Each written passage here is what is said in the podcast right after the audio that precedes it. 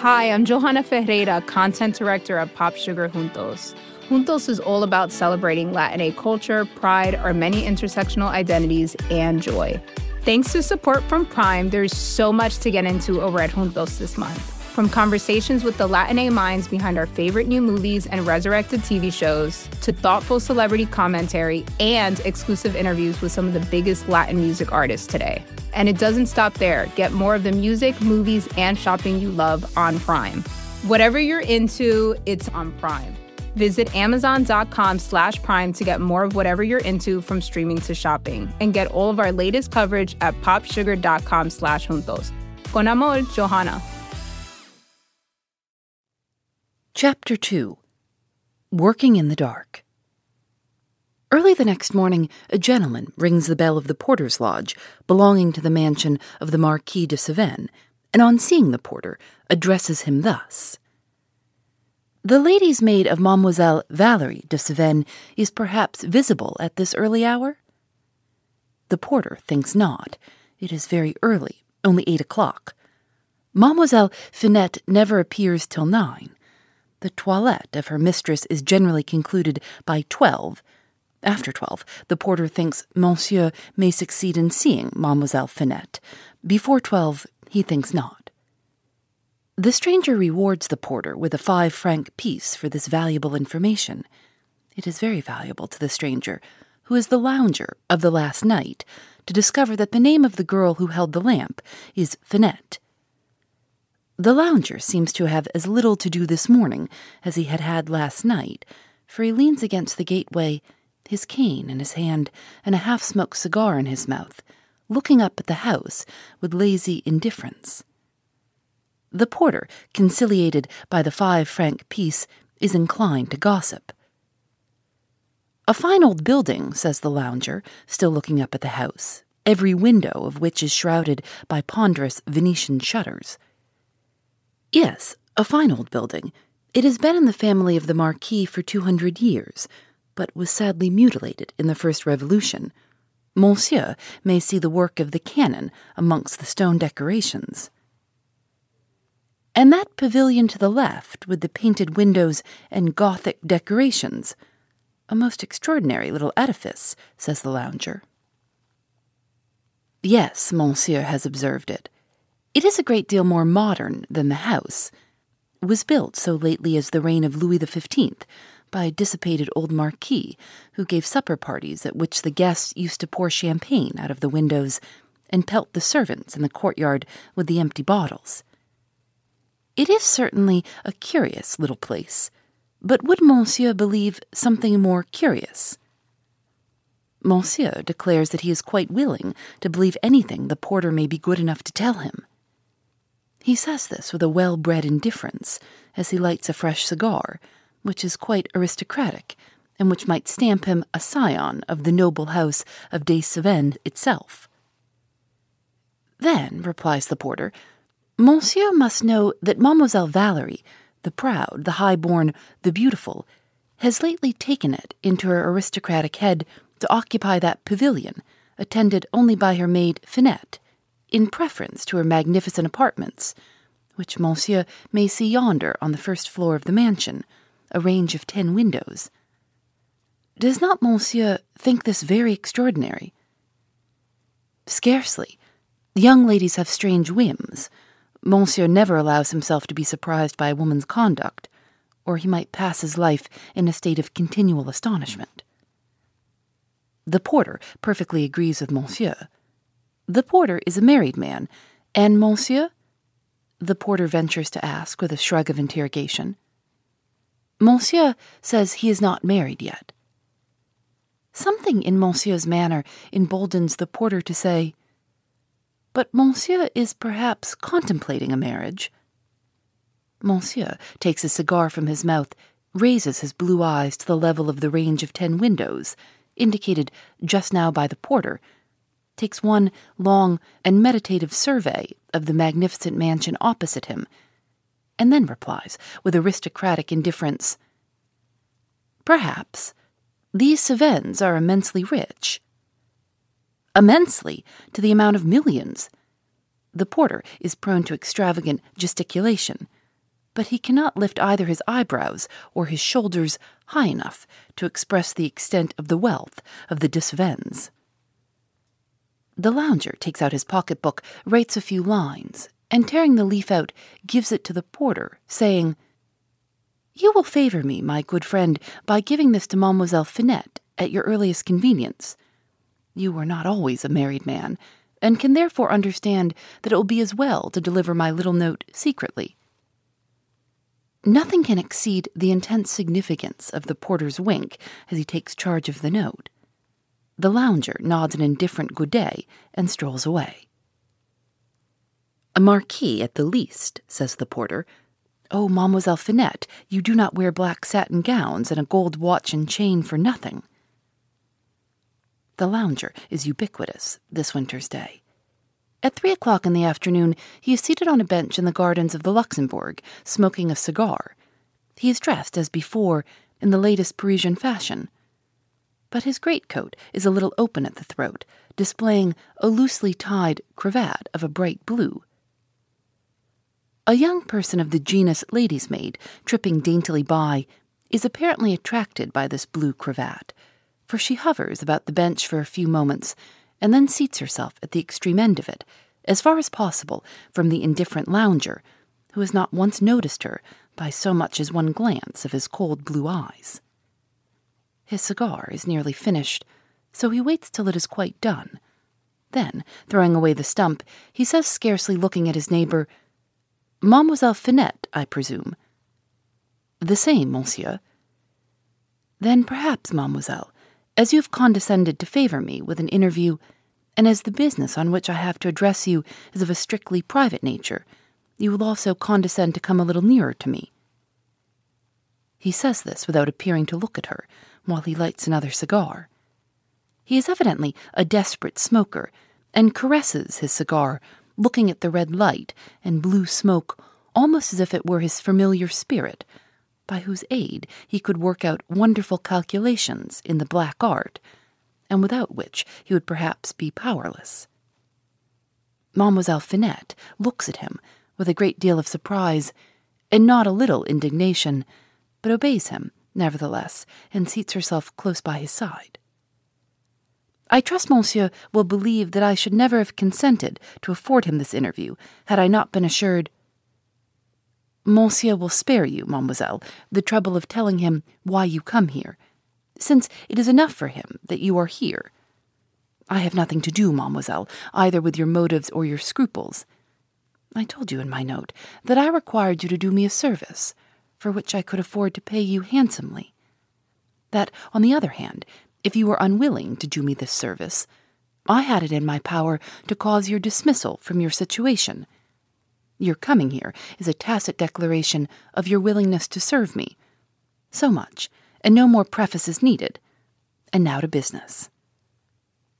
He seems to sweep this curt preface away as he waves off a cloud of the blue smoke from his cigar with one motion of his small hand. The lady's maid, thoroughly subdued by a manner which is quite new to her, awaits his pleasure to speak and stares at him with surprised black eyes. He is not in a hurry. He seems to be consulting the blue smoke prior to committing himself by any further remark. He takes a cigar from his mouth and looks into the bright red spot at the lighted end, as if it were the lurid eye of his familiar demon.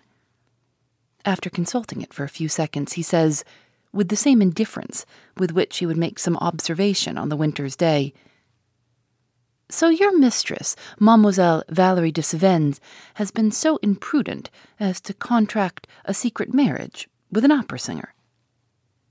He is determined on hazarding his guess. If he is right, it is the best and swiftest way of coming at the truth. If wrong, he is no worse off than before. One glance at the girl's face tells him he has struck home and has hit upon the entire truth.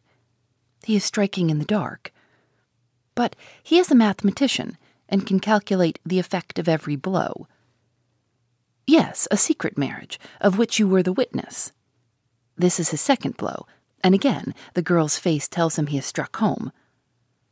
Father Perot has betrayed us, then, monsieur, for he alone could tell you this, said Finette.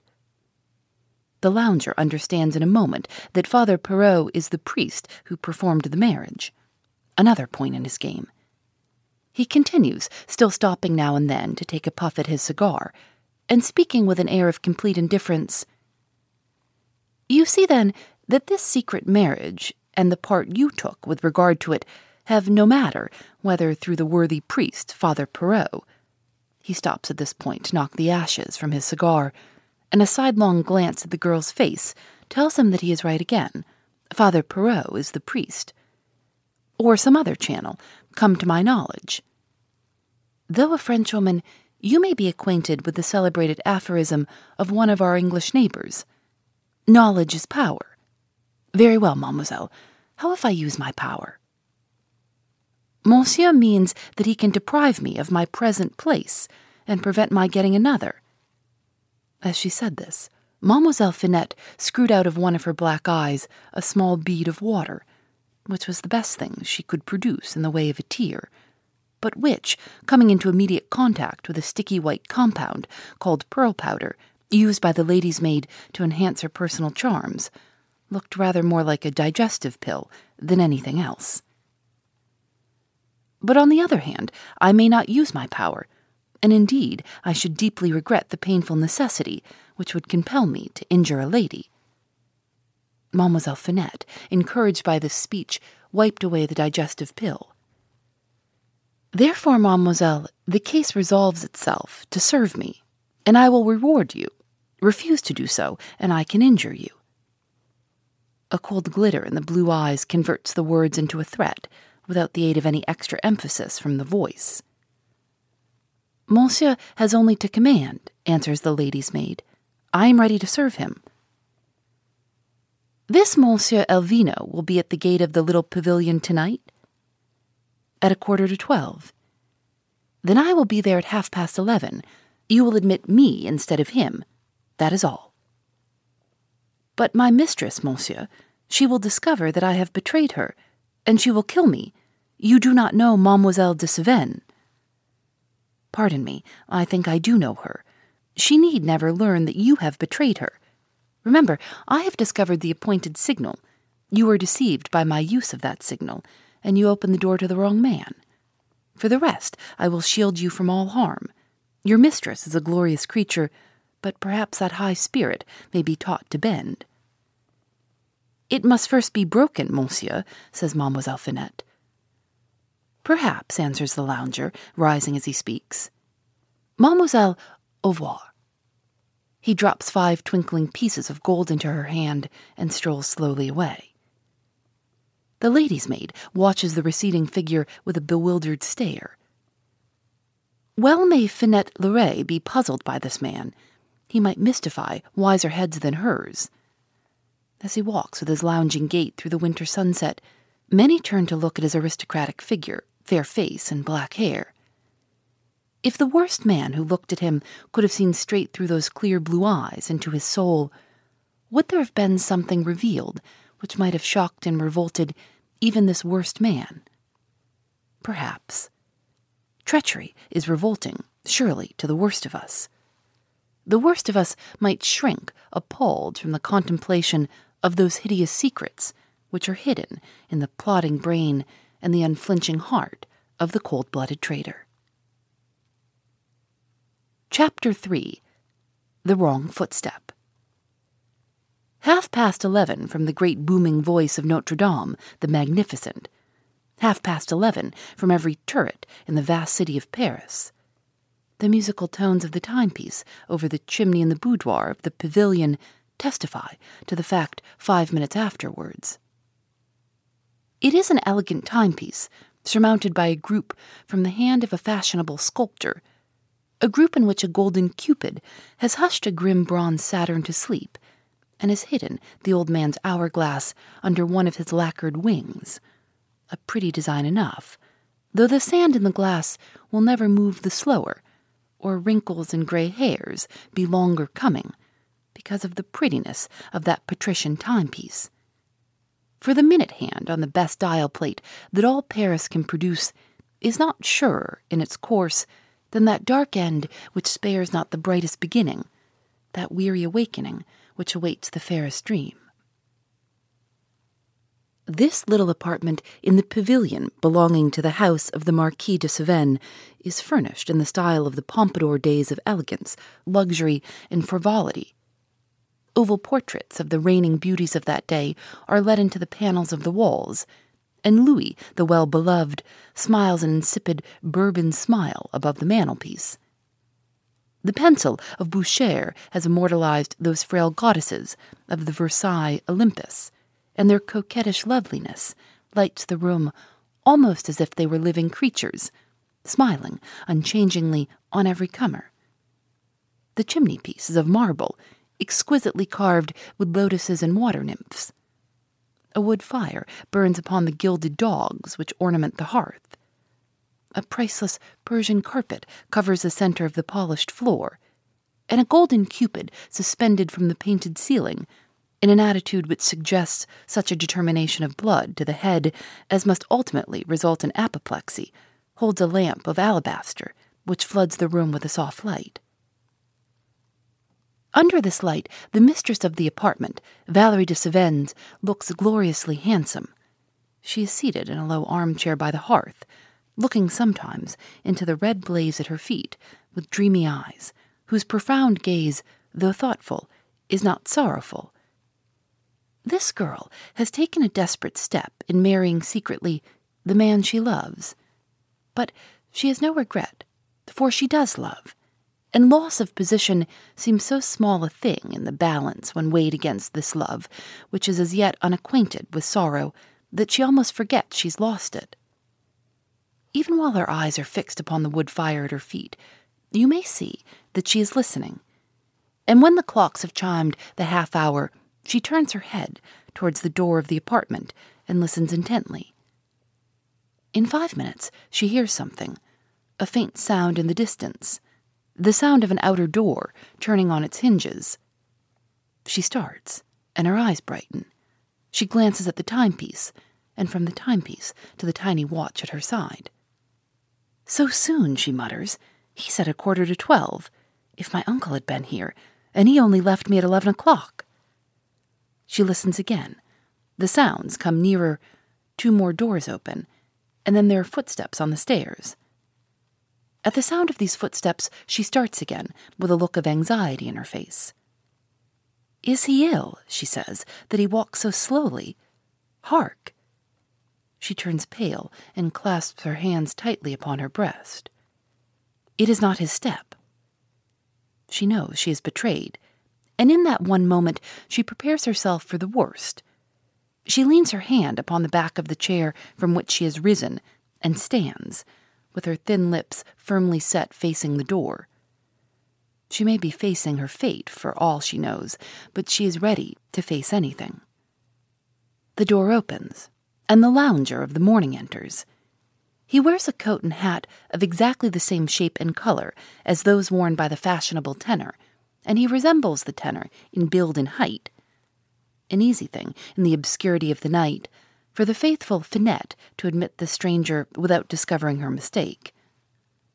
One glance at the face and attitude of Valerie de Cevennes tells him that she is not unprepared for his appearance. This takes him off guard. Has he, too, been betrayed by the lady's maid? He never guesses that his light step betrayed him to the listening ear which love has made so acute. He sees that the young and beautiful girl is prepared to give him battle. He is disappointed. He had counted upon her surprise and confusion, and he feels that he has lost a point in his game. She does not speak, but stands quietly, waiting for him to address her, as she might were he an ordinary visitor. She is a more wonderful woman than I thought, he says to himself, and the battle will be a sharp one.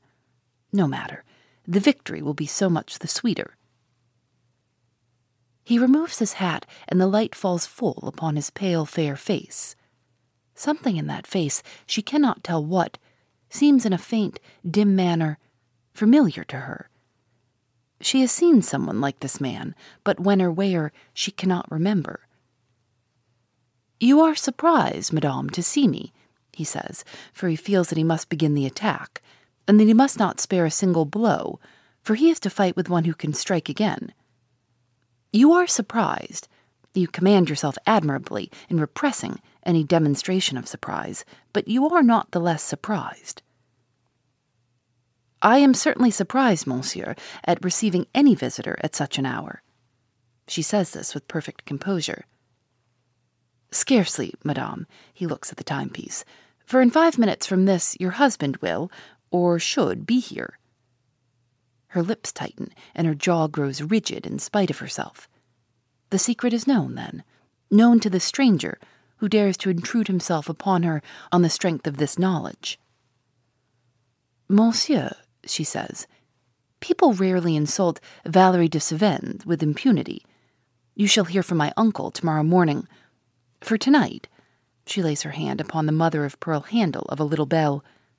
He stops her, saying smilingly, Nay, madame, we are not playing a farce. You wish to show me the door. You would ring that bell, which no one can answer but Finette, your maid, since there is no one else in this charming little establishment. I shall not be afraid of Finette, even if you were so imprudent as to summon her. And I shall not leave you till you have done me the honor of granting me an interview. For the rest, I am not talking to Valerie de Cevennes, but to Valerie de Lancy, Valerie, the wife of Elvino, Valerie, the lady of Don Giovanni. de Lancy is the name of the fashionable tenor. This time the haughty girl's thin lips quiver with a rapid, convulsive movement. The contempt with which this man speaks of her husband. Is it such a disgrace, then, this marriage of wealth, rank, and beauty with genius and art? Monsieur, she says, you have discovered my secret. I have been betrayed either by my servant or the priest who married me, no matter which of them is the traitor. You, who from your conduct of tonight are evidently an adventurer, a person to whom it would be utterly vain to speak of honor, chivalry, and gentlemanly feeling, since there are doubtless words of which you do not even know the meaning. You wish to turn the possession of this secret to account. In other words, you desire to be bought off. You know, then, what I can afford to pay you. Be good enough to say how much will satisfy you, and I will appoint a time and place at which you shall receive your earnings. You will be so kind as to lose no time. It is on the stroke of twelve. In a moment, Monsieur de Lancy will be here. He may not be disposed to make so good a bargain with you as I am. He might be tempted to throw you out of the window. She has said this with entire self possession so thoroughly indifferent is she in her high bred ease and freezing contempt for the man to whom she is speaking. As she finishes, she sinks quietly into her easy chair. She takes up a book from a little table near her and begins to cut the leaves with a jeweled handled paper knife. But the battle has only just begun, and she does not yet know her opponent. He watches her for a moment, marks the steady hand with which she slowly cuts leaf after leaf without once notching the paper. And then he deliberately seats himself opposite to her in the easy chair on the other side of the fireplace. She lifts her eyes from the book and looks him full in the face with an expression of supreme disdain. But as she looks, he can see how eagerly she's also listening for her husband's step. He has a blow to strike, which he knows will be a heavy one, do not, madame, he says, distract yourself by listening for your husband's arrival. He will not be here tonight. This is a terrible blow. She tries to speak, but her lips only move inarticulately. No, he will not be here. You do not suppose, madame, that when I contemplated, nay, contrived and arranged an interview with so charming a person as yourself, I could possibly be so deficient in foresight as to allow that interview to be disturbed at the expiration of one quarter of an hour. No, Monsieur Don Giovanni will not be here tonight. Again she tries to speak, but the words refuse to come. He continues as though he interpreted what she wants to say. You will naturally ask what other engagement detains him from his lovely wife's society. Well, it is, as I think, a supper at the Trois Freres. As there are ladies invited, the party will no doubt break up early, and you will, I dare say, see Monsieur de Lancy by four or five o'clock in the morning.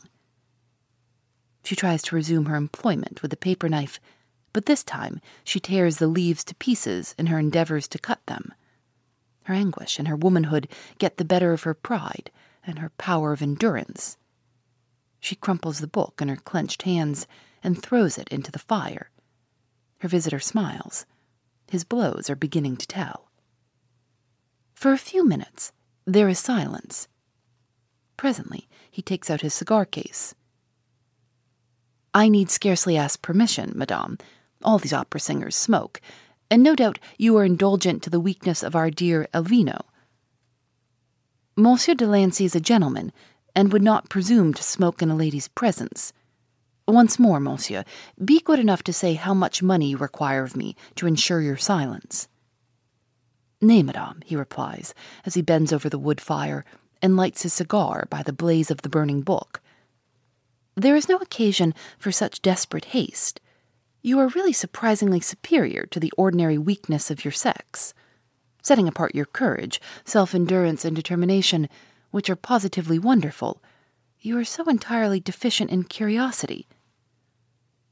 She looks at him with a glance which seems to say she scorns to ask him what he means by this. You say your maid, Finette, or the good priest Monsieur Perot, must have betrayed your confidence. Suppose it was from neither of those persons I received my information. There is no other source, monsieur, from which you could obtain it. Nay, madame, reflect. Is there no other person whose vanity may have prompted him to reveal the secret? Do you think it, madame, so utterly improbable that Monsieur de Lancy himself may have been tempted to boast over his wine of his conquest of the heiress of all the de Cevennes? It is a base falsehood, monsieur, which you are uttering. Nay, madame, I make no assertion. I am only putting a case. Suppose at a supper at the Maison Dorée, amongst his comrades of the opera and his admirers of the stalls, suppose our friend Don Giovanni imprudently ventures some allusion to a lady of rank and fortune, whom his melodious voice or his dark eyes have captivated. This little party is not, perhaps, satisfied with an illusion it requires facts. It is incredulous. It lays heavy odds that Elvino cannot name the lady. And in the end, the whole story is told. And the health of Valerie de Cevennes is drunk in Clicquot's finest brand of champagne. Suppose this, madame, and you may perhaps guess whence I got my information. Throughout this speech, Valerie has sat facing him, with her eyes fixed in a strange and ghastly stare. Once she lifts her hand to her throat, as if to save herself from choking. And when the schemer has finished speaking, she slides heavily from her chair and falls on her knees upon the Persian hearth rug, with her small hands convulsively clasped about her heart.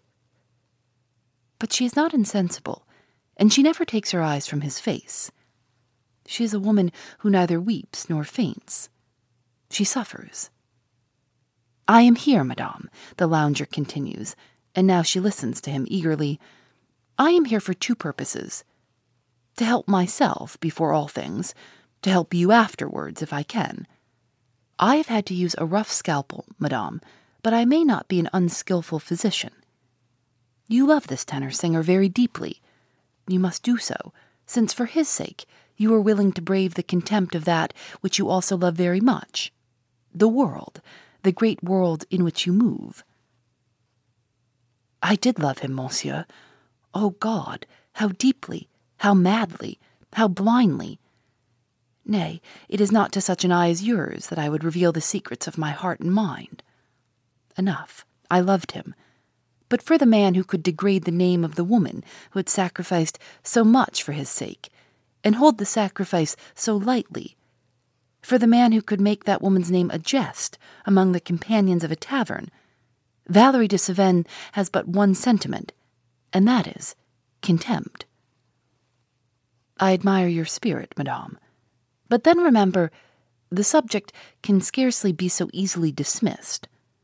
A husband is not to be shaken off so lightly, and it is likely that Monsieur de Lancy will readily resign a marriage which, as a speculation, is so brilliantly advantageous. Perhaps you do not know that it has been, ever since his debut, his design to sell his handsome face to the highest bidder, that he has, pardon me, madame, been for two years on the lookout for an heiress possessed of more gold than discrimination, whom a few pretty namby-pamby speeches selected from the librettos of the operas he is familiar with would captivate and subdue. The haughty spirit is bent to the very dust. This girl, truth itself, never for a moment questions the words which are breaking her heart. There is something too painfully probable in this bitter humiliation. Oh, what have I done, she cries, what have I done, that the golden dream of my life should be broken by such an awakening as this? Madame, I have told you that I wish, if I can, to help you.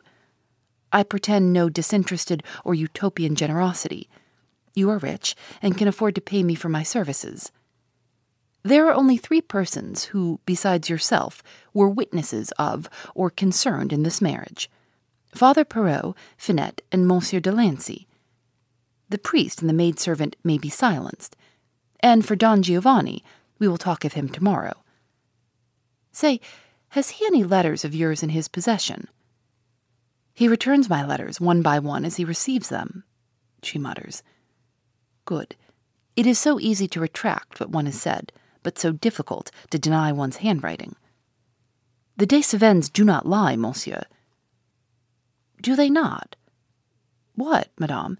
Have you acted no lies, though you may not have spoken them? Have you never lied with your face when you have worn a look of calm indifference, while the mental effort with which you stopped the violent beating of your heart produced a dull physical torture in your breast? when in the crowded opera house you heard his step upon the stage. Wasted lies, madame, wasted torture, for your idol was not worth them.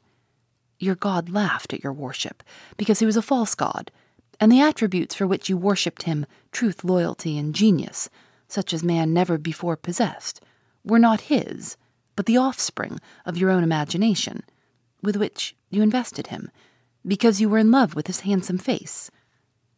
Bah! Madame, after all, you are only the fool of a chiseled profile and a melodious voice.